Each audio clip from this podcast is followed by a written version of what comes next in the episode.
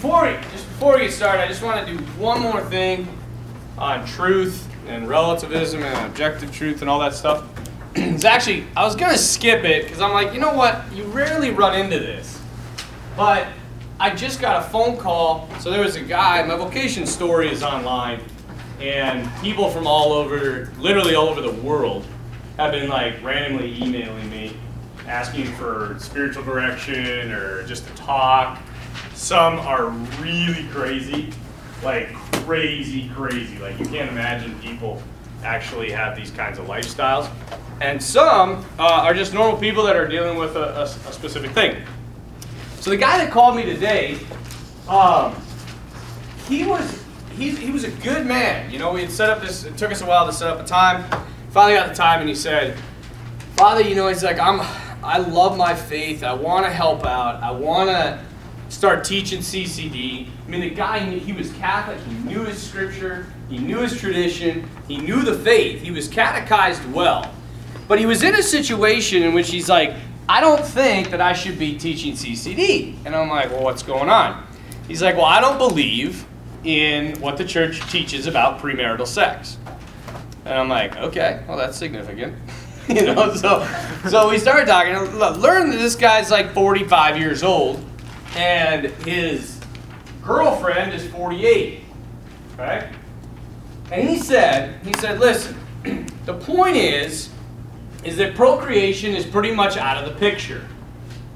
So what's the big deal if I'm, you know, you know, he's like, normally, he's like, you got to understand, Father, I am against premarital sex. Like, I would not want my daughter or my son engaging in premarital sex. However, given the situation that I'm in, it doesn't seem like it's a big deal. I'm going to eventually marry her. We've already talked about it there was a lot of there was you know a lot of crazy things happened in the in the past year where he just didn't feel right it'd be right to uh, propose to her.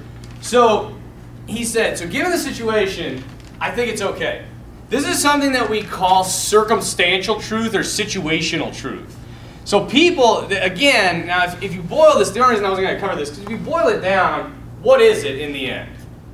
It's relativism, right? Because, I, you know, I said to him, I said, so, so like, if, as me as a priest, right? You know, like if I or one of my I actually said I said one of my students. So one of my students is a straight A student, 4.0, right? In high school, they're getting they got a 36 on their ACT. They're getting a full ride scholarship to Notre Dame, whatever.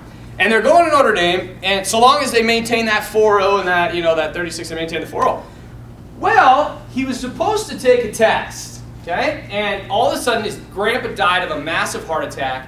He had to fly, you know, drive with his family out to Minneapolis, go to, you know, everything, go to the funeral, all this stuff. He comes flying home on test day because he's a little too proud to say, hey, I need more time. He decides to take the test, but he cheats just so he can maintain his 4.0. Now, this guy doesn't need to cheat. He has a 4.0, he's got a 36 on his ACT, he's a really smart dude. He just needs a little time to study.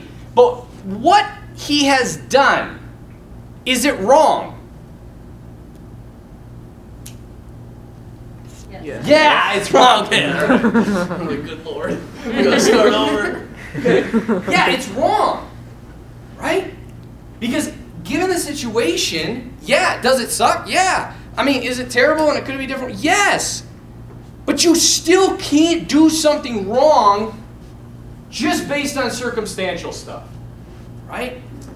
So it's what we call, it's, it's three sources, so it's very simple, right? We just call it the object, the intention, and the circumstances. This is what Catholic Christian morality looks like. It's very simple. And this is why, because if you look at just straight up objective truth, okay? Objective truth, if without any sort of subjective like intention or anything, it's just like hard as nails. But if you just look at the intention, well, then everything's relative. And the circumstances, if they can change the morality of the act, then these two really don't matter. So, what the Catholic teaching on morality does is it takes part of each, but it does it in a hierarchy, right? So, when you look at an act, if the object, and the object is what? Anybody? The object is what you are doing. Okay? what you're doing. The intention is what you want to come of the action, what you, you desire to happen based on that action. And the circumstances are everything surrounding the act. Okay? Now, the way the church has this set up is hierarchically. So if number one is wrong, does it matter about number two or number three? No. no. If number one is right but number two is wrong, is the action wrong? Yes. yes. If number one is right, number two is right, and number three is wrong, the action can still be good. If number three, if number one is wrong, it doesn't matter about the circumstances. So, if you look at so a simple, a simple, you know, uh, example of this object, right? Uh, an abortion. That the object is what you're doing. What are you doing in an abortion? Kill. Killing a child. Okay. Is it wrong? Yes. Does it matter what your intention is? No. No. I don't care how strongly you feel about it. I don't care what you think is going to come of it. I don't care. This doesn't matter anymore once the object is nullified. Okay? You could have another one, like an object of helping an old lady. Okay, the old lady's stuck and she, she can't quite get out. You ever seen that YouTube video where this like lady's walking ridiculously slow? And this guy is just waiting and all of a sudden he's like, bam, like that, and she like jumps, and she takes her bag, and she's like, bam, on top of the car. so just chill out for the old people. So let's say this is old lady and she can't get across. She's got too many things, and you go up and you're like, hey, I'm gonna help the lady. So what's your object? Helping. Helping the old lady. What's your intention? Well, that's something we have to think about, right? So maybe there's a girl that you've always like really wanted to, you know, hook up with and she's standing on the other side waiting for the bus, and you're like, hey, if I help the old lady, maybe she'll see it and like me. So now is your intention corrupted? Yeah, right? Because you're doing you're doing the object for the wrong reason. So it ruins the act. So you see how there's a balance in Catholic morality of objective, subjective, and circumstantial situational truth. Okay? Now, if you want, I'm not going to go into it here. If anybody wants to talk about the principle of double effect, you can feel free to come and talk to me at the break or after class. Double effect is like if you have two evils, right? What do you do? You have you have a choice and you have you have a good outcome and a bad outcome. But or sorry, a bad outcome and a bad outcome, but what do you do when you have two evils and you got to make a choice between them? Like you do, you have to make a choice. Right? That's the principle of double effect. There's a lot that goes into it. Just stick with this. If you have a question if the morality of the act is right or wrong, ask me. Just text me. Say, hey, I'm getting ready to fire a nuclear weapon. Is this okay? you know, it's really interesting too because I just uh, I have a couple past students that are in the Air Force. Maybe I told you this, but in the Air Force, before you go on to like fly the the big stuff, F-15s, F-16s, bombers, all the big planes that cause mass destruction they ask you a question. One of the guys told me this. He said they ask you this question on the exam. It says, if you were asked to carry out an order that you didn't morally agree with, would you execute the order? And nobody knows this for sure, but supposedly, based on that question, you either go on or you don't. Because they need to know that even in the place of you saying this isn't right, that you will still do it. That's what obedience in the military looks like. Okay? Obedience in the church doesn't look like that, right? We don't ask you to do stuff against morale or against objective truth, against your conscience. We don't ask you that. But we expect obedience. Okay, just to give you an example, so like this is and this is my, my grandpa, okay, my grandpa was in the in the I'm like bleeding all over myself. I had a paper cut and it just won't quit bleeding. Went deep. Paper cut and uh, but anyway, my grandpa was in the in the military during World War II. And he took he used to he used to fly in I don't remember what it was. They called it the Devil Dog. They had their own names for their planes, and his was called the Devil Dog. My grandpa was a saint. There's no doubt in my mind he was a saint. Again, at the break, I can tell you more about that if you want to know. But anyway, he promised if he made it home from the war, every time he, he was a gunner, he was a tail gunner in a plane, and every time he was at the, at, the, at, the gun, at the gun, he had a rosary wrapped around each hand. And he would just pray the entire time. His pilot, his pilot was an atheist, and a crazy atheist. I don't mean like crazy, you know, like oh, always, you know, throwing atheism on everybody. He was psychotic. And my grandpa said, really, probably the only reason that we lived through a couple of our battles is because he was so crazy. Like, I mean, they, they, they were leaking fuel. They had been shot. They were leaking fuel. And they were, and like, they're like, we gotta go back. And he's like, no. And he like turns back, you know, he's like, kill them all. You know, like this guy was crazy. Well, anyway, he said they had this one, this one objective. They were to go and bomb and sink a Japanese destroyer. Okay?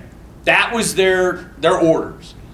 So they went out, they were flying out in this big fleet or whatever, and this big, all this stuff goes on. They end up sinking the destroyer, right? So it's sinking, and Japanese people are jumping off and swimming out into the ocean, okay? So all the planes then, after they've won this battle, they all turn back and they're heading back to their base or whatever.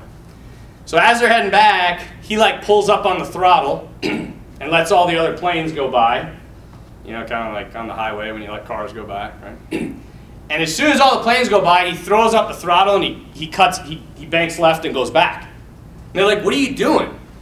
And here what had happened was his brother had been in a Japanese prison camp and was killed by the Japanese after he was tortured. And so he said, We're going to go back and I'm going to fly over this as many times as it takes, and you guys will just spray the entire ocean until every one of those bastards is dead. So my grandpa's like, I'm not doing that. And he's like, you're on, you know, the, the, the pilot apparently was the highest ranking officer, and he's like, you will listen to what I say, you will carry out this order. He's like, I am not shooting those people. They're going to die anyway. This is murder. And the guy's like, either you shoot them or you will be court martialed. And he's like, then you can court martial me. And he just sat there. And, and nothing ever happened, but he said, he said they just went back and forth and just said there was just blood everywhere. Okay?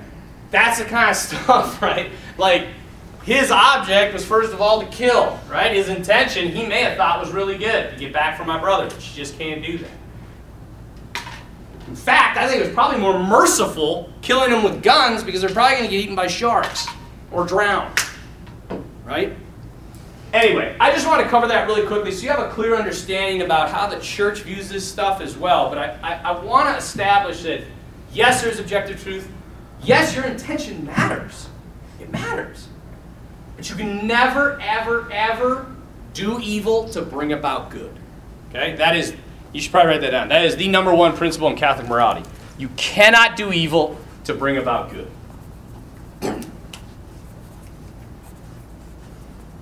All right, so moving on. As I said, so objective truth is the most important thing. But in order to find out objective truth, we have to know the source of objective truth. We have to know who's telling us about objective truth, or if like it's somewhere out there that we just have to discover it on our own. Okay? And I want to submit to you. I want to, and I, you know, again, I can't force your hand. You got to make your own decisions. But I want to submit to you that Jesus Christ, the reason why I gave my life to Him, the reason why Christianity is one of the biggest religions in the world is because Jesus Christ claimed to tell us objective truth. He claimed to say, I speak on God's behalf because I am God. And I am going to tell you how to live. I am going to tell you the truth about your life. It's objective. It's objective. It doesn't matter what you think. You may hate what I say. In fact, they hated it so much, they killed him. So it's like every, you know, everybody's like, oh man, people just hate Christianity and they're always coming down on it. I'm like, yeah, like they killed our founder. You know, I mean, we shouldn't be surprised. In fact, if the church wasn't persecuted, if it wasn't like mocked and hated, I would think something's wrong. You know? Winston Churchill said, never trust a man with no enemies, because he stands for nothing. I think that's a hell of a quote. Never trust a man with no enemies. He stands for nothing. Why does the church have so many enemies? Because she stands for objective truth. And every other religion has caved to the world. The only one that has stood by her teachings and has not changed them, regardless of the changing of the times, regardless of you know societal influence and media and cultural, is the Catholic Church. It's the only one that has not changed. Okay? Now, you could argue Islam too. but that's a whole other thing. By the way, just on a little soapbox. You saw the whole thing that just happened? You know, the four was it 41? No, those are the beheaded ones. Yeah, they just burned 40 more people. And again, uh, to my knowledge, I think they're all Christian. You know, like I, I, would, I would love. Actually, I wouldn't. It'd be terrible. But I would love to see what everybody in the world would be doing right now if Christians were doing this. Yeah, they'd be freaking out. You damn right they would. But somehow, because it's Islam and we got to be like all welcoming, I'm telling you, man, it's dangerous. It's a dangerous religion. You always look, never forget this, you always look to the founder of a religion. Okay? What do we know about the founder of Islam? This is historical. Do you know anything about the founder of Islam? You know his name? Ishmael. Wow, Ishmael, that's not fair. Nicely done, though. okay, they go back to Ishmael, right, for the promise. But who is the one that basically founded Islam? Muhammad. Okay. What do you know about Muhammad? Huh? Prophet. Prophet? Well, he claimed to be a prophet. Speak up. Yeah, but I'm, I'm talking about like I just I want to look more like at his personal character. What do you know about his personal character? What do we know about it from history? It shouldn't be that hard. Do you not know anything about Islam? Really? Okay, Muhammad was violent. Extremely violent. Okay? That's the first thing. That's how they con you guys, I mean the conquest of the Islamic empire was so fast, and it's because it was through mass destruction. They just said, "Are you going to be are you going to be Muslim?" No. Well, then you die. Everybody acts like this stuff that's going on in the Middle East is like, "Oh, Islam is like taking a turn for the worst." And I'm like, "No! This is how they are." And I don't care how many people say that they're a peaceful religion. Yes, are there people that are Muslims that are peaceful? Absolutely. Are there good Muslims? Absolutely. But in its foundations, when I was in, um, I went to Turkey, and in Turkey, they have a note from Muhammad. It's signed by Muhammad, and it's written to these people in northern Egypt. And it says to them, it says, you know, you know, we're so happy that you're welcoming the, the, the Islamic faith, and we really hope that you know you, you'll accept it. And just remember, if you don't, we are Muslims. And Muslims, Muslim, I think in Arabic means obedient. Which means what they're saying is, and just in case you don't, we're going to kill you. He was a violent, violent man. Something else that very few people know about Muhammad, he was a pedophile. He had a ridiculous number of wives. And his favorite one, when he first was kind of with her, she was nine years old. And you guys, you know, like you can say you're bashing Islam, whatever. Go look it up. Go look it up. He had a nine-year-old wife, and it was. It says it. Muhammad wrote, and she was my favorite. Okay, and that's just two things. I'm not even going to depth. Let's look at another founder. Let's look at Jesus Christ. What do we know about him? he claimed to be God, just as Muhammad claimed to be a prophet. He worked miracles. He was a teacher. Hmm? He was peaceful. Peaceful. Did he kill? Was he killed? Yes. Yes. Remember, I met a Muslim, you know, they believe in Jesus. They say Jesus was a prophet. And I said to him, I said, What do you believe about Jesus Christ? He said, You know, Jesus is my favorite prophet. And I'm like, Why is that? And he's like, Well, because he died for what he believed in. you know? So, who is Jesus Christ? That's the question we have to ask. We need to know who he is. Did he exist? Do we have historical proof that Jesus Christ, Jesus of Nazareth, was a real person? Or would you say, well, yeah, Father, we have the Bible. The Bible is not a historical book. Do we have hard physical proof that Jesus the Nazarene, the miracle worker, was a real person? I'm asking you a question. Yes, yes. We do. Where? The Shroud of Turin could be argued. However, there's a lot of skeptics on the Shroud of Turin. By the way, we'll get into Shroud. I'm on the way. What else? It's probably documented somewhere. It is documented somewhere. we got two very clear documentation, these sources. The first is Josephus. Okay? Josephus was uh, around the year 90 to 120. He was a Jewish historian and he wrote this. Okay? He was talking about, uh, yeah, so he says, About this time there lived Jesus, a wise man. Indeed, one, if one could even call him a man. He was one who performed surprising deeds, was a teacher of such people as accept the truth gladly. He won over many Jews and many Greeks. He was the Messiah. And when upon the accusation of the principal man among us, Pontius Pilate, had him condemned to a cross. Those who had first come to love him did not cease to love him. He appeared to them, spending a third day restored to life, for the prophets of God had foretold these things and a thousand other marvels about him.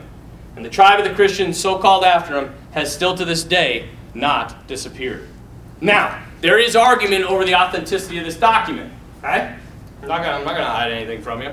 They say it's a bit, Josephus was a Jew, he wasn't a Christian. So it's a bit too Christian sounding, right? But they do agree that Josephus probably did say Jesus was a real person who was executed and claimed to rise on the third day. The reason they say that is because his contemporary, Tacitus, wrote this in regards to Nero. Consequently, to get rid of the report, because Nero burned the city, Nero fastened the guilt and inflicted the most exquisite tortures on a class hated for their abominations called Christians. Christus, from whom the name had its origin, suffered extreme penalty during the reign of Tiberius at the hands of one of our procurators, Pontius Pilate. And a most mischievous superstition, thus checked for the moment, again broke out only in Judea.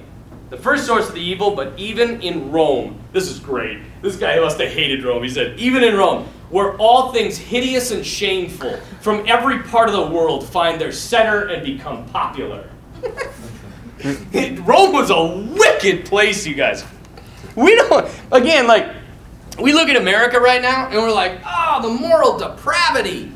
Oh, we're in such a terrible state of moral affairs. And we are. But we are nowhere near what Rome or like Athens in the ancient world was. It was wicked, wicked stuff. Wicked stuff, okay? So this is our these are just historical figures writing about the historicity of Jesus Christ, okay?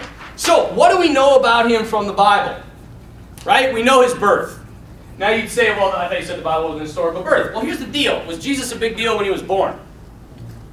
No, nobody even knew who the hell he was. He was born in a barn, right? And according to what we can ascertain from what Luke and Matthew tell us about who is in power, as far as the king within Judea and the Roman uh, emperor, we can ascertain that he was born around 3 or 4 BC, okay?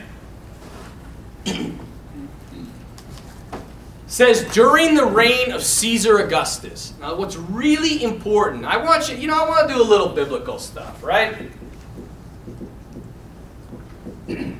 now, some people could probably argue this. I think, I mean, you could probably argue it. But you'd have to agree that Augustus Caesar was probably the most powerful man to ever live. Okay? Why?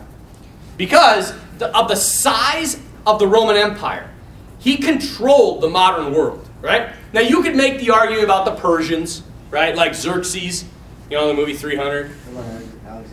Alexander? The Great, sure. I mean, there's there's people that would match this. The point is, these like these guys, they they ruled over so much, and their armies were so extensive. Okay. Then you can sit back and you can say, well, well, I guess President Obama would be the most powerful man ever to exist based on nuclear weapons. And sure. Yeah, nuclear weapons kind of defeat the whole purpose of the argument, right? I mean, but I'm talking on sheer military size. Caesar Augustus was one of the top five, okay? I like to say he's the top one, period, simply because of this. If he's reigning, and he is the most powerful man to have ever have lived, theoretically, then right when the most powerful man to ever live is in power, Jesus is born. Why is that neat? Why is that important? Because how does Caesar Augustus rule? Yeah, with an iron fist, right? He kills, he domin- dominates, he manipulates, he murders, he works politically. That's how the world, all the world rulers all rule the same. At this time, though, Jesus is born. And Jesus is a king. He's acknowledged as a king. Although he's mocked, he's acknowledged as a king. And again, why is this important? Because if you put Augustus versus Jesus Christ, they are polar opposites.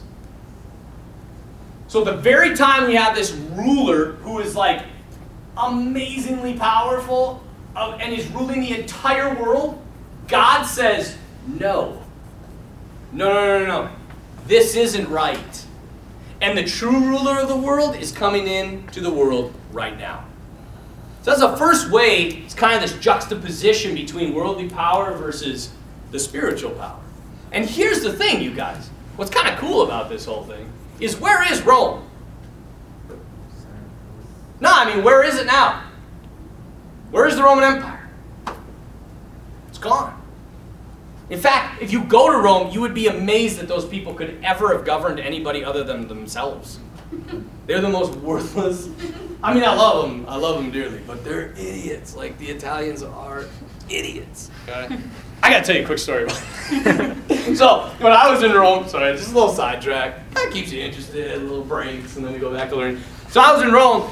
My job, I was the, the prefect of the wood shop. We had a wood shop in the seminary, and guys were like, at first we just built little things, and then guys were like, we want to build lofts and couches and dressers and drink cabinets and all types of stuff. So he said, they're like, you go and take care of it. And I'm like, all right. I'm a second year theologian. I barely know Italian. I go down to this guy and I'm like, hey man, I found the wood shop. That took a couple days because you know they don't have a Menards uh, in Italy. You have to find the place where they sell wood. That's it. No nails, no paint. they just sell pieces of wood. And so I went into this place and I'm like, okay. He opened it up early because I told him I said we're gonna have you know we're gonna have a pretty big pretty big order. He's like, okay. So he comes up, he opens it early. He's like, you know, I had to, I had to cut my lunch short, from you know, and it, cutting his lunch short was from like three hours to two hours. You know, they take these ridiculously long lunches. I'm like, I'm sorry, didn't mean to ruin your day. So he comes walking in. He's like, all right, what do you want? So I'm like, well, I'm looking, I'm looking at these big plywood sheets, like literally like the size of this board, right? And he's like, he's like, all right. He's like, well, I, I got to measure it, you know, to find out how much it is. And I'm like, well, measure it. So he pulls it out and he's like measuring it. Like, okay, it's 20 euro. I was like, good, I'll take all of them. And he's like, what? And I'm like, I'll take all of them. He's like, I can't do that. I'm like, why not? And he's like, well, what if other people want to buy wood? And I'm like, this is what we call business in America. Like, you want to move product as fast as you can to make more money? He's like, no. They were like five them. He's like, I can, I can give you three. And I'm like, all right, man. I'll take three. So he pulls them out, we put them on the floor, and he's like, okay. And he's like, so, he's like, let's see, that's, you know, that's 50 euro. He's like, good, uh, you know, do you want to pay right now? And I'm like, I'm not done. And he's like, what do you mean you're not done? How much more wood do you need? And I'm like, dude, just shut up. So this is all in Italian, like my broken Italian. So I go to the next one over, which is the same board, only it's stained. You know, so it's like a darker color than the other one. And I was like, how, what about these? He's like, I just gave you three of those. I'm like, I know, but these are different. And he's like, frick, were you building a house? and I'm like, just give me the wood, you know? So he's like, well, I gotta measure it. I'm like, they're the same size. And he's like, I gotta measure it. Pulls it out, and it's like, yeah, same size, 20 year old. I was like, I'll take them all. He's like, you can't have them all. Let me guess, I can have three. You can have three. Put them down. And we just went around and around. And like, this guy was so frazzled by the end. Like, he, I thought he was gonna like just quit his job. Like, I don't think this had ever happened to him in his entire life, where he'd had somebody buy them more than like two pieces of wood. And I was like, okay. I was like, I think that's it. And he's like, like this is like the hardest this guy's worked in 10 years, guaranteed. And I was like, okay. I said, now one of the things is these are a little bit too long, so I need them cut. He's like, today? I'm like, yeah, today. like I, I got a truck. I want to take all this stuff home today. I'm not kidding you. This, and it, there's another Italian, and he's sitting, and, and the entire time we've been there, he's smoking cigarettes. He's sitting by the table saw, smoking cigarettes. And he's like, he's like, yeah, Giovanni. He like leans over, and he's like, you know, can you cut this wood today? And he's like, and I'm like, he's not doing anything. Like he hasn't done anything yet. And he's like, I'm sorry, we can't, we can't, we can't do it. It's gonna be at least a week. And I'm like, I mean, that's the kind of country these people live in. Like, you can't go to a store. One time I broke a shoelace. You get a shoelace in Italy? You had to go to the shoelace shop. They have a shop for shoelaces. I went one time to get a belt. I bought the belt. They didn't sell buckles. You had to go to another shop to get the buckle. And then a third shop to get it put together. I mean, now they're getting better, you know, with globalization and first world influence. But my gosh, you wonder how they ruled the world. You really do. So, Caesar Augustus, right? now, we can guess 3 to 4 BC. We have almost an exact date of his death. okay? How do we figure this out? We know through the scriptures that Jesus died on the Friday before the Passover. Okay? The scriptures tell us he died the Friday before the Passover. Okay? We also know that he died under Pontius Pilate. Now you sit back and you say, Father, but why are you saying how, you're saying we just couldn't believe the Bible, but now we can believe the Bible? The only reason I say we can believe the Bible is because historians are lining up with what the Bible says. And here's the other kicker. Okay, here's the other kicker. If your God, the one that you ascribe to be God, was put to death in the most ridiculous, humiliating, and brutal, torturous way that could ever be thought of in the Roman Empire, would you include that story in the annals of history about your founder? Like, no, like, nobody ever includes their greatest defeats. I remember, you know the story of ex- the Exodus, right? When, when Pharaoh's going after the Egyptians, or the Egyptians are going after the Israelites as they're leaving, and then Moses splits the sea in two. Remember that story? Just shake heads. I just need to know you're with me, okay? So, as they're going, I was down in Egypt, and I was reading, they have a tablet, okay? They have a tablet of Egyptian history. Guess what? it says that Pharaoh went after the Israelites and slaughtered them in the desert and came home after a victory in his war. Well, the problem with that history is what? The Israelites are still alive and they're flourishing. But for Pharaoh, whatever Pharaoh said was true, and nobody changed anything. I don't know any single founder where they like, not only do they include the terrible humiliation and failure of the founder, but they also say that's the best part. His crucifixion was the best part. Scripture scholars say the, the, the, the crucifixion narratives are the whole rest of the gospel is an introduction to the crucifixion narrative. It's the longest, single, most condensed body of knowledge of Jesus that we have in one specific spot. is the crucifixion. Okay? So could we can we trust that if historians are backing that up? Yeah, I think that's fair to trust. Okay? So we know it was during Pontius Pilate. Pontius Pilate ruled in Jerusalem from AD 26 to AD 36. We know this for a fact because the, the Romans kept crazy records. okay? Crazy good records. And from AD 26 to AD 36, Passover only fell on Saturday three times, according to the old calendar AD 27, AD 30, and AD 33. Every third year it happened. Okay? Now, if, this is an if, if Jesus is in fact 33 years old when he dies, okay? And he's born here. 27 is too early, 33 is too late, AD 30 would have been the year of his death. And we know that according to the calendars, when you do the transfer and the switch, that it would have been Friday, April 7th, AD 30 at 3 p.m. That's pretty cool. Maybe I'm wrong. Now, to go back, just another little backup besides our historians. Y'all know what the Shroud of Turin is?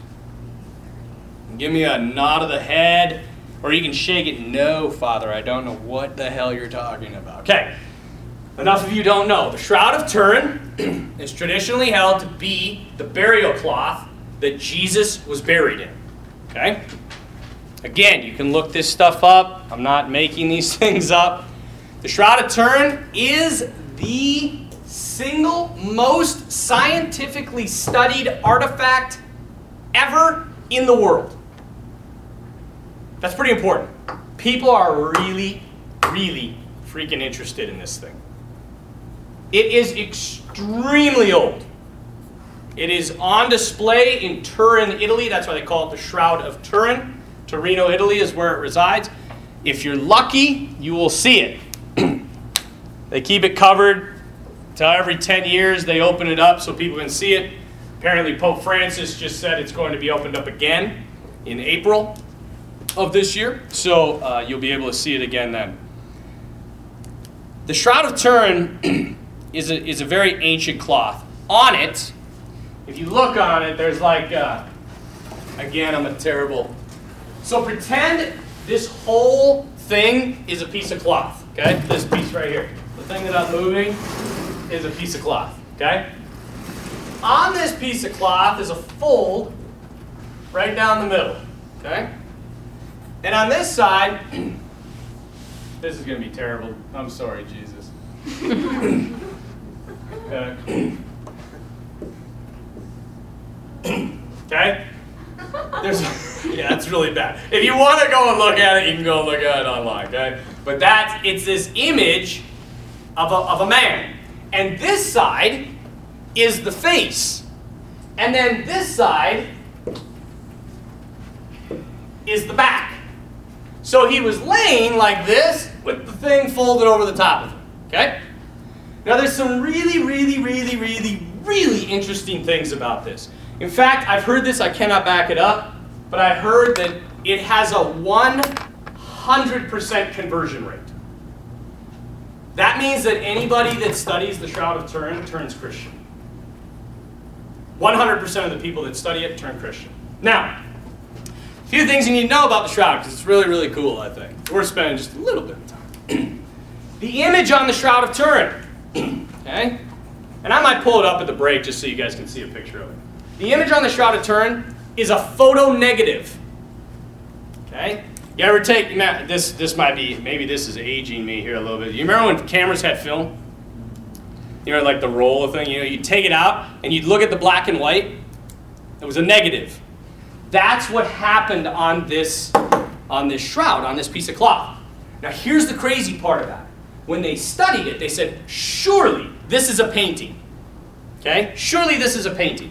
But when they studied it, they looked at the levels when they went real, you know, like microscopic levels of, of the microscope. when they when they looked at, they found the layers of cloth that the image is only on the top layer. Now this is a problem because if it's ink or if it's paint or if it's any kind of painting, what's going to happen to the liquid? It'll soak through all the way, but it didn't. now, what else is very interesting about it? Because it's a photo negative, a, a photo negative, uh, the, another way you can get a, like kind of a picture of a photo negative is like if, let's say it's Nagasaki or Hiroshima, right? And this is a solid steel wall. You remember, and they actually have this where like people are playing catch, right? And all of a sudden the bomb goes off, and guess what happens? I disintegrate. But what's behind me? An image, a photo negative is behind me. Nuclear energy ca- can cause a photo negative. Okay? Now, the other thing that's really cool about this, this dude looks like Jesus. like everything that we think Jesus looks like, this guy looks like Jesus. He has he has scars on the front of his body, on his legs. He has holes in his wrists. He has pierce marks around his head. He has long hair. He's about six feet tall, which explains a lot in the scriptures why he got away with so many things. Because during that time in, Jude, in, in little Israel, how big were people? They were tiny little people. Jesus is six foot. He's a bad dude. he'd have been a, he'd have been a powerful presence, right? On his back, he's got he's just got lashes all over his back and on the inside of his legs.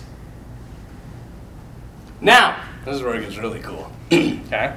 They asked a NASA physicist to study the image. The NASA physicist looked at it, did all of his tests, all these things on it, came back and they said, What is this? What can you give us? How did the image come, come about? All this stuff. He said, Here's the deal. I don't know who this is, because he can't say Jesus, because that wouldn't be politically correct. He says, I don't know who this is. But whatever happened was, is whoever was laying in this burial cloth, he said, from the photo negative, the hair is actually falling, which means that when this image happened, the body was straight up and down. it was not laying flat, it was straight up and down. Okay? He said, whatever happened, the body was vertical, and to the best of my knowledge, from nuclear physicist science and stuff, this thing, this person, turned into pure energy, left the imprint on, burned it onto the onto the burial cloth, and disappeared. so they say. So I mean, you can sit back and you'd be like, "Well, come on," you know, like.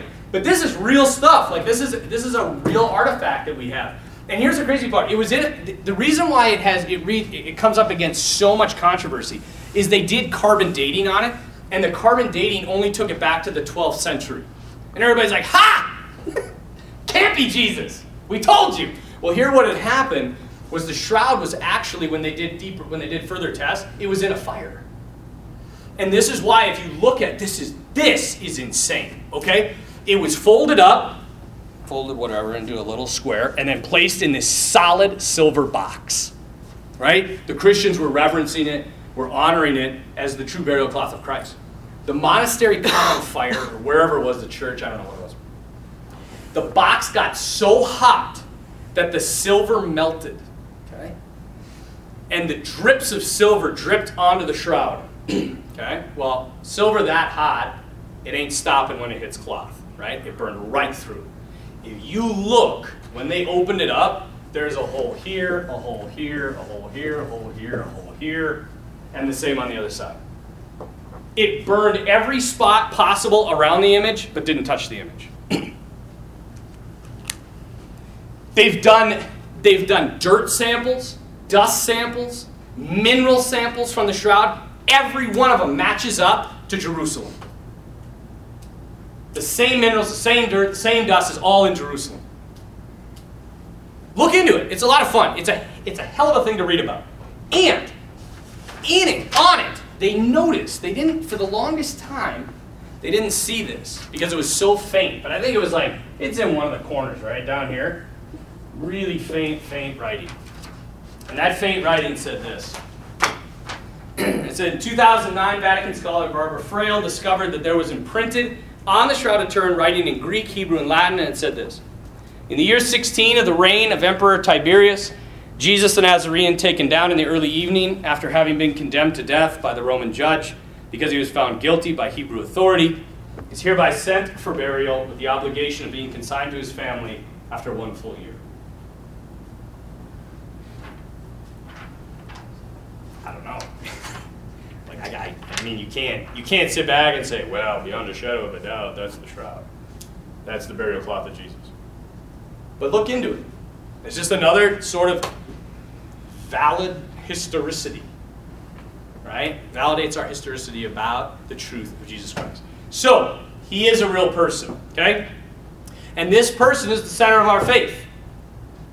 I remember I was walking with a friend of mine. And he said, "You know what? Most people don't get our religion." I'm like, "What do you mean?" And he's like, "Well, what's at the center of our faith? Like, what's the most important thing in our faith?" Right? And if I asked you, what would you say? If you say like Catholicism, you say, "What is the most important thing in the Catholic faith?" Hmm? Love. Love, The Eucharist. the Eucharist.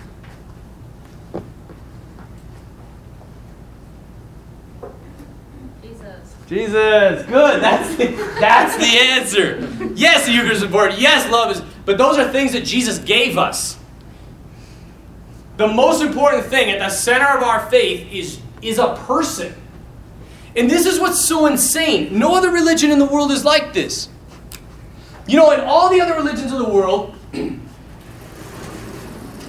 like Buddhism, and, I'm, and again, I'm not bashing these. I, I I've met a lot of good Buddhists. I've met some pretty good Taoists. I've, I've met, I've even met some pretty decent atheists. I'm just saying, we want to find the truth because of law of non-contradiction. Not everybody can be right, but in every other religion, that's a mountain. Okay. In every other religion, humans go to meet God. Right? The Eightfold Path of Buddha is to get to enlightenment, to get up to God. Right? In Islam, you follow the teachings of Muhammad so that you can get to Allah. I mean, if you look, I mean, all of these religions, all the same thing. In Christianity, God came down the mountain. And it's very, it's, it's, it's a small distinction, but it's huge. It's huge. Because one is all about man trying to get to God, and the other one says, no, no, no, no, no. God wanted to get to us. That's very different, you guys. And it's very important how we understand God, because how you understand God is how your society will function. I can promise you that. Again, I go back to Islam. How does Islam see God? What, who, who is or what is Allah? Tyrant? Yeah, well, he's not a tyrant. He's master. Yeah. Like he's master. And all of the people are slaves. Okay? In Christianity, who is God? God is Father. God is a communion of persons. He's Trinitarian. He is, a, he is persons united and co subsisting in love. Now, if you don't believe that the, your understanding of God defines your society, look at Muslim marriage. Okay? And look at Christian marriage. What is Muslim marriage? How is it man woman? Master slave. Now, again, I got to be careful. this is just in public, right? When they go out in public, if you've ever seen it, the man walks in front, the woman's 20 paces behind him, fully garbed, just a little slit. These are true Muslims, Orthodox Muslims. I don't know what their private lives are like. That's that's fine, and they can have an awesome marriage, whatever. I'm just saying how they are. The reason they're doing that is because they're mimicking their belief in God. When we have Christian marriage, what does Christian marriage look like? It's a communion of persons subsisting in love, and are the persons equal? Yeah. Guess what? That's the Trinity. The idea of God influences an entire society. And so if you're going up to God, you got to work your ass off to please this God. I mean, think about it. And this is these are old. These and this is why I always say these are more man-made religions.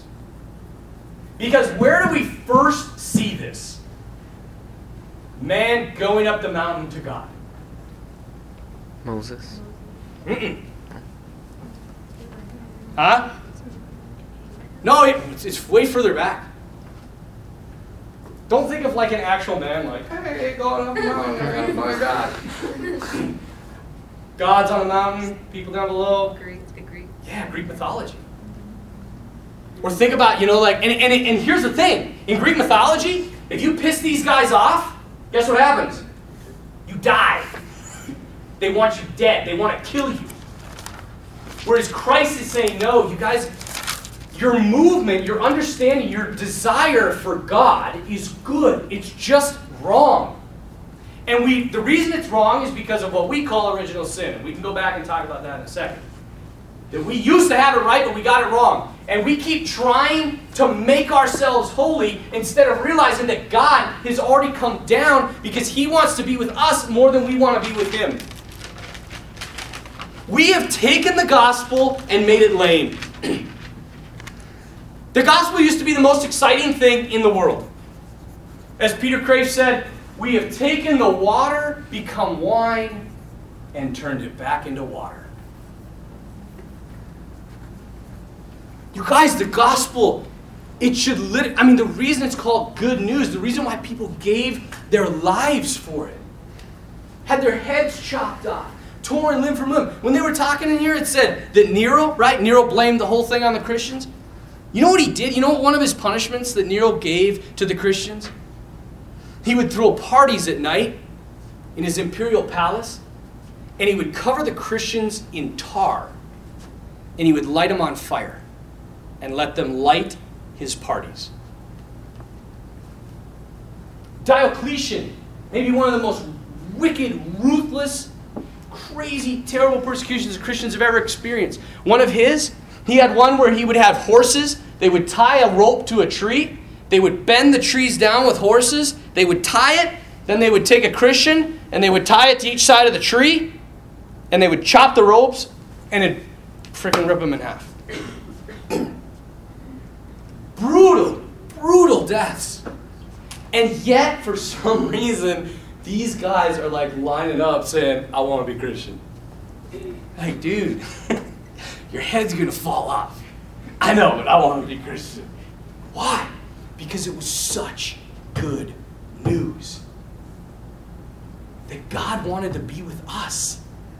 Not that we just want to be with Him and we somehow have to win His love and, and, and tiptoe around because He's going to smite us if we do the freaking smallest wrong thing.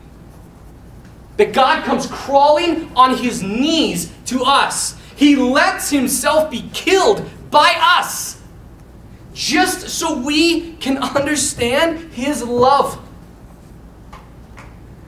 This is insane. It's insane. Judaism is part of our belief, right? Call the Jewish people our, our older brothers in the faith. Why are we so connected to the Jews?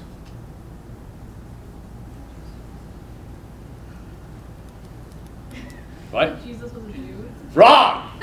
Huh? I was gonna say the same. That's, that's what everybody would say immediately. Jesus was a Jew. That's wrong. We're Jewish to the core. Huh? Christianity is Jewish to the core. Okay? You just said it. Explain it. You just said the answer.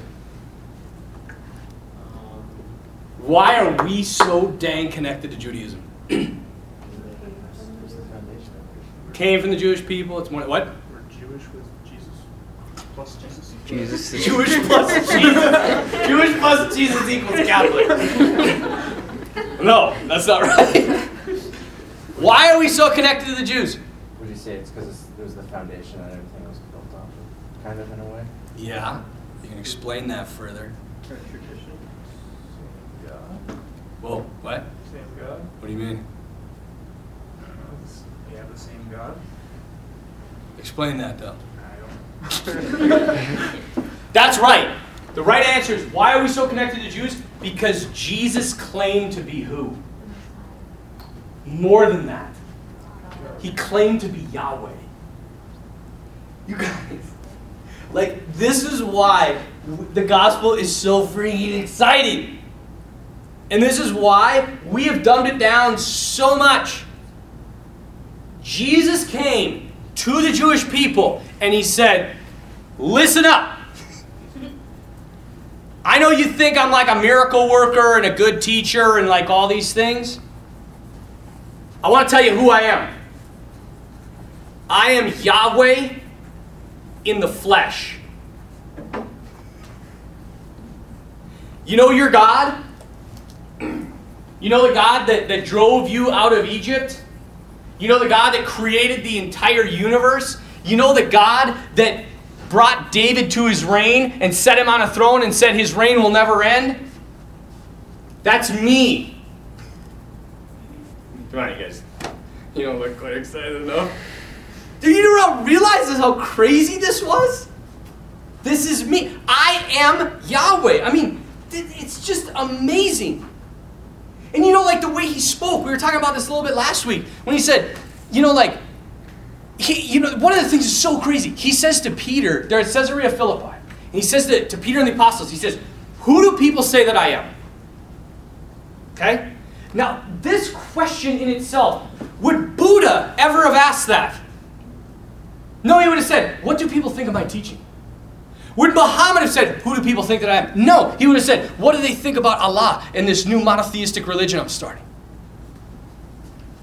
I mean, you look at all these founders, none of them would have said, Who do people say that I am? I mean, that's a dumb question. You're, you're a man. You're, you're the, you, you start stuff. You're smart and clever and you work miracles.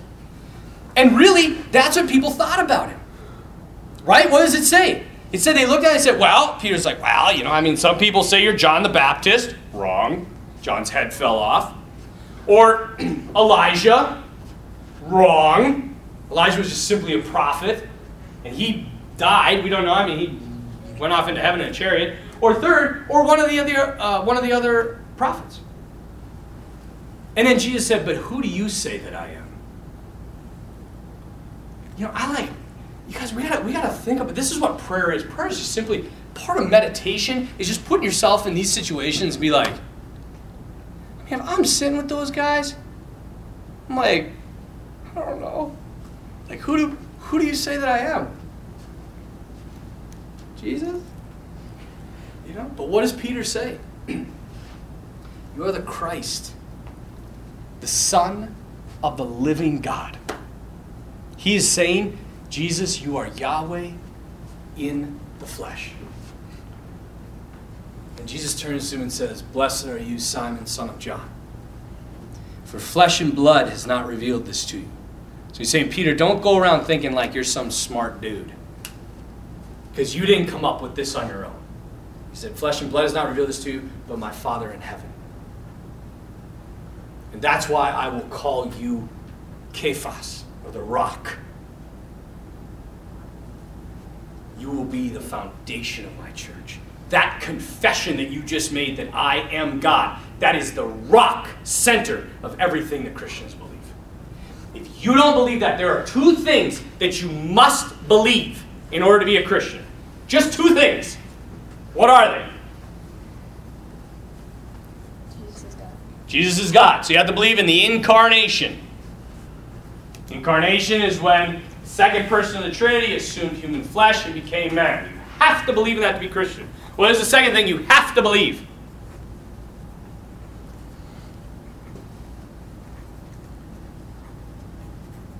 Really? Resurrection. No. Because once you believe the incarnation, resurrection is totally possible.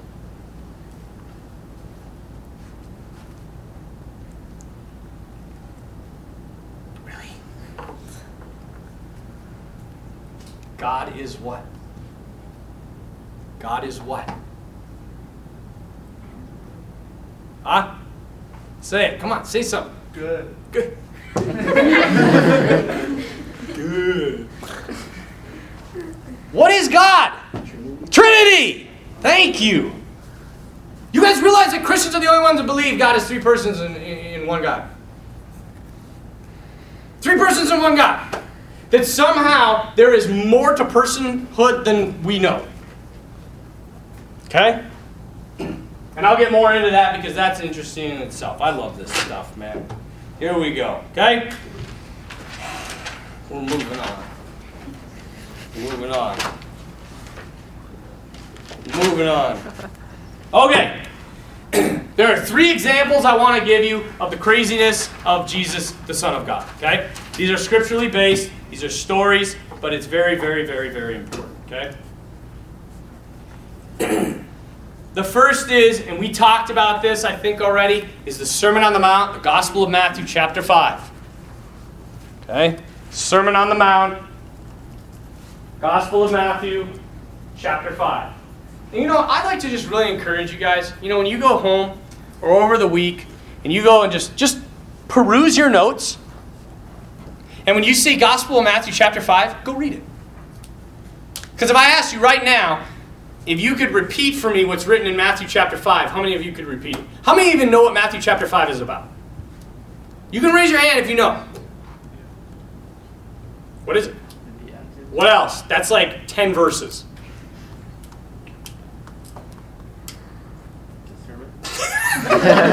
It's the Sermon on the Mount, of course, man. You know what I'm talking about, right? No, I mean, it's, it's, it's the bulk, it's the core of his teaching. Right? Chapter 5 is huge, huge, huge, huge. Mainly because, yes, the Beatitudes are the first part.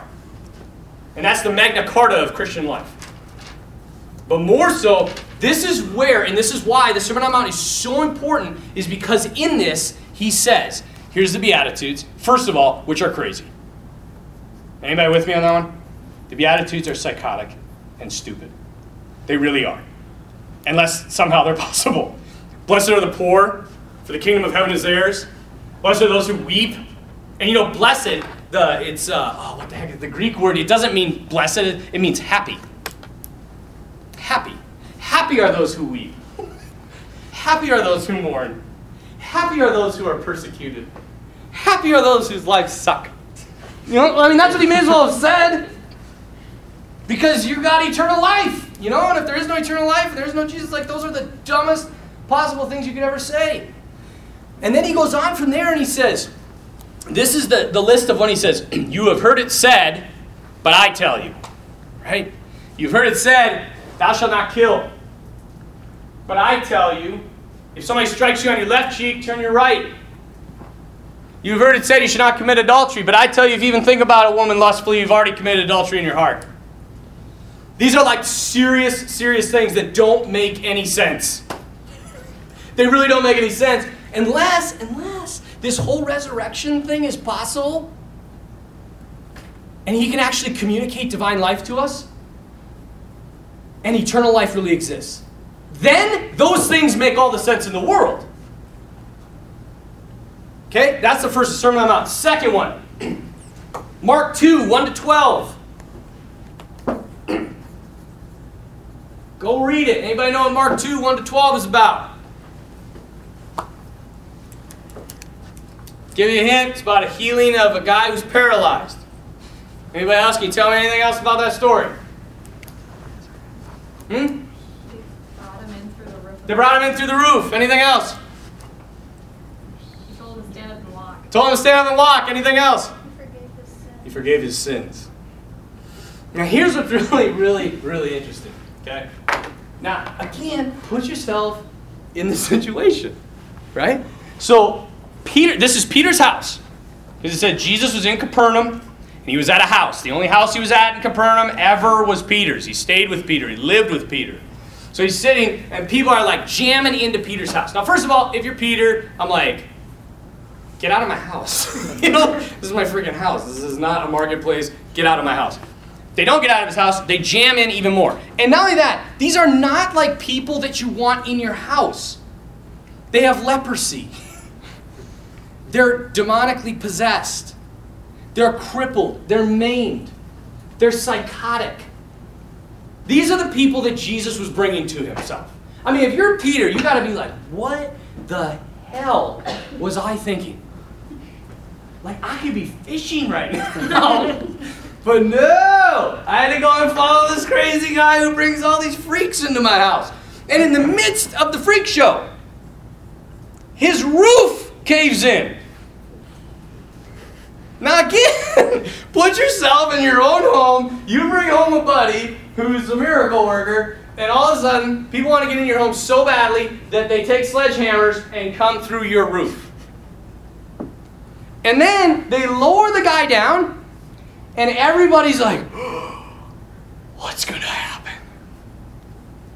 And he says, My son, your sins are forgiven. now again, I put myself as like it says four guys brought him. So I'm like, you know, I'm up on the roof. I'm like, hey, he can't walk. you know, like he says, your sins are forgiven. I'd be like, that's not why. That's not why we brought him here. We him so he can walk. He's our friend. But everybody else, that's that's the guys on the roof. Everybody else in the house must have just been freaking silenced. And the Pharisees say it. They're right. You know, oftentimes we're like, the Pharisees are always wrong. They're right this time. They say, Who but God can forgive sins? Who the hell does this guy think he is? And then Jesus says, Let me ask you something. Is it easier to say, My, Your sins are forgiven? Or to pick up your mat, walk, and go home? Why does he say that? Because on the surface, which is easier to say? Your sins are forgiven? Or to tell a crippled man who's been crippled since his birth to get up and walk home? Which is easier to say? It's way easier to say your sins are forgiven. There's no empirical evidence of it. And he says, But that you might know that I have power to forgive sins on earth. He turns to the guy and says, Get up. You want evidence, you bastards? Get up. I mean, that's insane! You're not looking excited enough again. This is supposed to be like the most exciting class that I teach. He's ratifying the miracle. Third one, John's Gospel. I, you know what? I don't think I wrote down. I think John. Do I have a Bible? Yeah, there you go. This, you guys, by the way, I think is my favorite miracle story in the entire Bible. And the reason my favorite entire Bible uh, miracle story is because nobody understands it. Cleansing of the temple, Nicodemus, heals on the Sabbath, feeding 5,000, bread from heaven, riven. Unbelief, Jesus sweets, Pharisees. Here we go. 8, chapter 8. 9. I said 9. Chapter 9. Jesus heals the blind man. This is intense stuff, man. We'll take a break right after this, just so I want to keep you in the zone. Does anybody remember this story? Where he makes him wise. Just hold on. Does anybody remember this story? How does it start out? Just read the very beginning of chapter 9. As he passed by, he saw a man blind from his birth. And his disciples asked him, Rabbi, who sinned, this man or his parents, that he was born blind? Jesus answered, It was not that this man sinned or his parents, but that the works of God might be made manifest in him. And then keep going. Okay. We must work the works of him who sent me, while it is day. Night comes when no one can work. As long as I am in the world, I am the light of the world. Okay, that in itself is ridiculous. Keep going. Okay.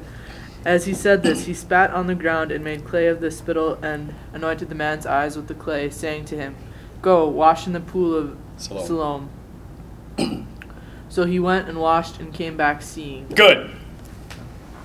Now, if you didn't think Jesus was crazy before, first of all, he says, as long as I'm in the world, I am the light of the world. okay, that's weird. I mean, again, if you're the apostles, I mean, I, I suppose at one point you just get used to these crazy sayings. You know, like, oh, he just called himself a vine. What's new? You know, he's a door now. Today he's a door. And tomorrow he's a sheep and shepherd. And whatever. You know, I mean, he had so many names, lights, and so he says, "I'm the light of the world." He bends down to this blind man who did not really even ask to be cured, right? He spits. My favorite part. He spits, loogie on the ground, takes the dust, rolls it into a paste, and is mashing paste, takes it, and smears it on the guy's face. now again, he spit on the ground, made dirt or mud, and then smashed it on somebody's face. Like, you know, I mean, anywhere else you'd do this. If I did that to any one of you, you'd beat me up. But Jesus somehow can get away with this. Then he goes, presumably uh, with help, because he couldn't see at the time, uh, to the pool of Siloam, and he washes his face, and he comes back seeing. Now, this in itself is amazing. But here's the catch John goes on for approximately 40, I know. 30, yeah, I'd say 30, 41 verses. 41 verses about this cure. And about how the Pharisees want Jesus dead, and about Jesus is fighting with the Pharisees. The crowds are out of control in Jerusalem. The blind man's like, I don't know what happened, I just see. Okay? He made spit and mud, he put it on my face, and I see. And they say, What do you think about him then? And he says, I I think he's probably a prophet. Because this is pretty amazing. And then they brought the boy's parent or the man's parents in. They said, Is this your boy? And they said, That's our boy. They're like, How's he see? They're like, We don't know. We just know he was dead. I mean, we just know he was blind, and now he sees. And then they say to him, They say, How dare you? You were a sinner since your birth. You were born blind. You were born in sin. We've never been in sin. How dare you tell us who he is? And there's just this like crazy ruckus about this healing of the blind man. Does this happen in any other healing of a blind man? No, no, it doesn't. Most times he's like, people are like, hey, I'm blind. Hey, see, boom, seeing. One guy's like, I can't see, and he kind of like lays his hands on him. He's like, what do you see? He's like, I see things like moving. They look like trees. And he's like, look again. He's like, I, I see. Every miracle of Jesus has significance. That's why they're in the Bible. There's not one word in the Bible that does not have significance. So, what is the big deal about this guy? So, I, I did some research. There's a word, and it's in Greek, and it's anablepo. And you don't need to know this. You can, if you want to write it down, go ahead. But anablepo has kind of mysterious translation equivalents. Could mean from birth. It could mean that the guy never saw ever, and it could mean that he was born without eyes. Like it was actually a birth defect. John Chrysostom, 4th century father of the church. Chrysostom means the golden tongue. He was one of the greatest preachers to ever exist, tradition holds in the church. Holds uh, this opinion that he was, he was actually born without eyes. Uh, Saint Irenaeus, another father of the church, holds this, and Saint Basil the Great, another father of the church, also holds that the reason why there was such a ruckus is because the man didn't have eyeballs. And so what happened, and this is why the Pharisees are ragingly pissed off. Because in all the other healings, it's a healing of restoration. Right? The eyes have gone dim, they've gone blind. Jesus, the miracle worker, restores the sight that was once taken from the person.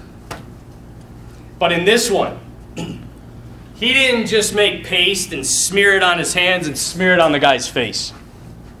He made paste, he made clay, which should draw you back to what? Genesis, the creation. And God in the flesh took the clay, made little balls, and jammed them into his eye sockets and said, Go wash. And when he came back, it was not a miracle of restoration, it was a miracle of recreation. And that, that's serious. Nobody had ever seen that before. Okay, there's miracle workers, and maybe they could plant some guy that, you know, he pretended to be blind for 20 years, and then this guy came along and, you know, and said, hey, see, and he sees. But nobody had ever seen somebody make eyeballs, jam them into somebody's face, and like they could see. And this is why the Pharisees are so mad. Because what does this kind of what does this miracle do in regards to other miracles? Why is this miracle different than other miracles? Jesus. Nope. It's only God creates. Only God can create. You know what? Do you know anybody else that can bend down, take some mud, and make workable eyeballs in somebody's face?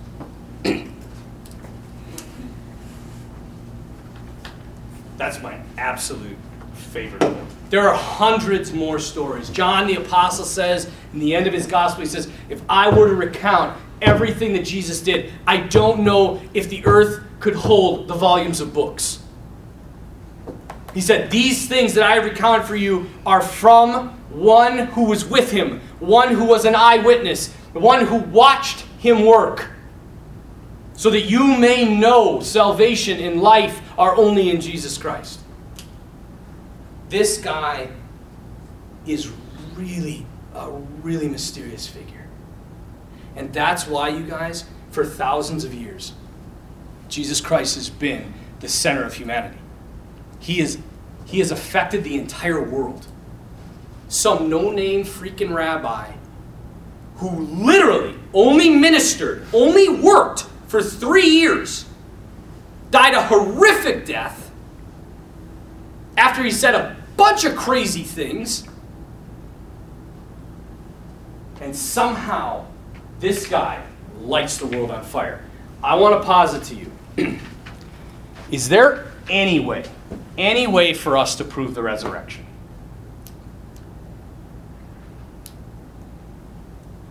Scientifically. No. We cannot prove we can we can do this, but but even that I mean, yeah, that's scientific, but kind of a long shot. So, my proof to you for the resurrection, because you guys, if the resurrection happened, then everything that this guy said and did is real. And if it's real, it's not crazy, it's true. And that makes all the difference in the world. The proof that the resurrection happened is this Who hated Jesus? Which religion? Judaism. Judaism, good. These are not rocket science. the Jews hated him. The Jews hated him so much that they put him to death. In the most wicked, horrific, humiliating way they possibly could. They diverted all types of things just to get him to die. Okay? Most of the time, he pissed off every Jew he met. And if he didn't, after following him for a while, they got pissed and left. You don't believe me? Look at John 6. John 6 is where he says, I'm the way, the truth, and the life. I am the bread of life. Anyone who doesn't eat me will not live forever. And it says, all of his disciples left him because this teaching was too hard. Jesus was not a man to make friends. Because when you live the truth, you don't make a lot of friends. And people actually hate you for it. Because it calls them to change. It calls them to be somebody different. Now, who are the first converts? Jews. By the thousands. Not by the hundreds, by the thousands. It spreads so freaking fast. So, what happened? What is going to cause a believing Jew that crucified Jesus of Nazareth, that hated him, that thought he was a goofy, no good, two timing rabbi from Nazareth, from which, as Philip said, nothing good can come from? What convinced half of Jerusalem to become Christian?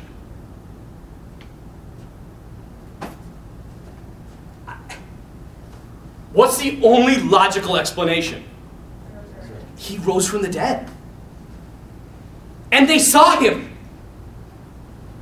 Because people that hate somebody else and kill them are not going to be like, if I came up and be like, hey, remember that guy you killed and you hated? He's alive. Like, shut up. First of all, because that doesn't happen. Dead people stay dead. If you want to, if you want me to believe that, show me. Show me. And it says in the scriptures, it said at one time he appeared to more than 500 people. He appeared to the apostles. The apostles began to work miracles just like Jesus did in his name. There was power that was coming out of these men. You have 12 men that were idiots. They were complete idiots. The only one that could have had any type of education, as far as I know, was probably Matthew. And he was a mathematician at best, because he was a tax collector. So, how do 12 idiots who can't seem to get anything right in the scriptures, who at the very end, when their friend is being killed, run away from him and hide because they're too dang cowardly to stand by him? How do those 12 men, 11, sorry, how do those 11, because one gave up, how do those 11 do battle with the entire world? How do 12 men turn the Roman Empire upside down? Turn it on its head. 12 fishermen. 12 idiots. Not 12 fishermen. I don't know what was it. Six fishermen, a tax collector, a zealot, which means he was like a mercenary. I mean, what the heck? The only one that makes any sense at all is Paul. Paul's the only one that has any type of education. Paul is like the premier man in Jerusalem. He says he was trained under Gamaliel, who was the primary rabbi in Jerusalem at the time. It would be like if I went and I was Paul, modern day, and guess who I studied under? Pope Francis. That that guy who was killing Christians, not just persecuting, killing, who was a freak, a freak in his faith as a Jew. What caused him to do a 180 and move diametrically opposed to it? What caused that? It's that they encountered the risen Christ. And you can sit back and you say, Father, that's great. Yeah, encountering the risen Christ. That sure would be nice. I would like to encounter the risen Christ. You can. You can. I've met him. I know him. You know, if people ask me, they say, How do you know Jesus Christ is real? How do you know he's real? How do you know he's raised from the dead? You know? Some people are like, Oh, because the Bible says it. The Bible could be wrong. How do you know he's raised from the dead? Well, because the church says the church could be wrong. You can doubt all that crap. How do I know that Jesus Christ is real? How do I know that the Catholic Church is real? How do I know that this is truth itself? Because I met him. I know him. And you can too. But there's some stuff you got to do. Some things you probably got to change. Some people, for some reason, he just breaks into their lives. Other ones he slowly and gently brings. Some are just born into it and they always are with him. The Lord had a lot to teach us about spirituality, about what it means to be a man, what it means to be a woman, and how to pray, and how to live. And that's what I want to look at after the break. We're going to go the four reasons for the incarnation. And then, from that point on, we're going to start talking about spirituality. Okay? So we'll take a 10 minute break. I'm going to try to pull up the shroud.